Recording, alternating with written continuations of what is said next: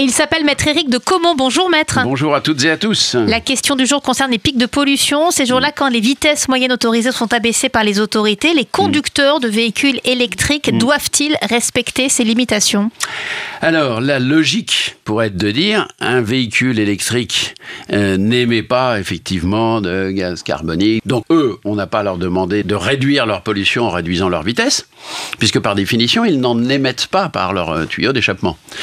Sauf que la réponse, elle est négative. Ils sont soumis à la même limitation de vitesse que tous les autres. Pourquoi? Bah, Pour une raison tout à fait bêtement pratique.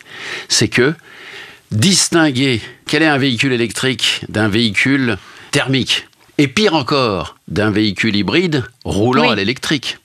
Oui. C'est un casse-tête insurmontable. Donc c'est par un souci de simplicité que... Bah, d'efficacité, d'insimplicité. Aucun radar n'est capable de vous dire si vous êtes en train de marcher à l'électrique ou en thermique. Bon, donc pour éviter un des injustices, deux des contestations en pagaille qui iraient encombrer les tribunaux, eh bien il y a un nivellement par le bas qui fait que tout le monde, Tout le monde respecte cet abaissement des vitesses qui est obligatoire. Hein. voilà, c'est pas tout une le monde est assujetti à la même Voilà. baisse des limitations de vitesse en période de pic de pollution, dont je vous rappelle que pour être opposable aux automobilistes, il doit faire l'objet d'un communiqué d'information qui est effectué à l'avance, euh, au plus tard à 19h la veille, D'accord. au minimum dans deux journaux quotidiens et deux stations de radio ou de, de télévision, de façon à ce que ces mesures soient opposables aux automobilistes.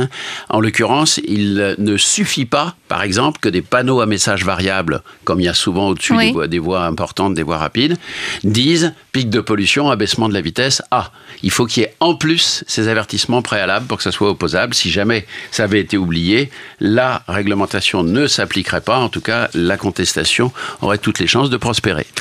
Merci beaucoup, Maître de Comment. Et pour retrouver de nouvelles informations sur nos droits d'automobiliste, on peut consulter votre site internet dont l'adresse est maître-2-comont.fr. À bientôt, Maître. À très bientôt.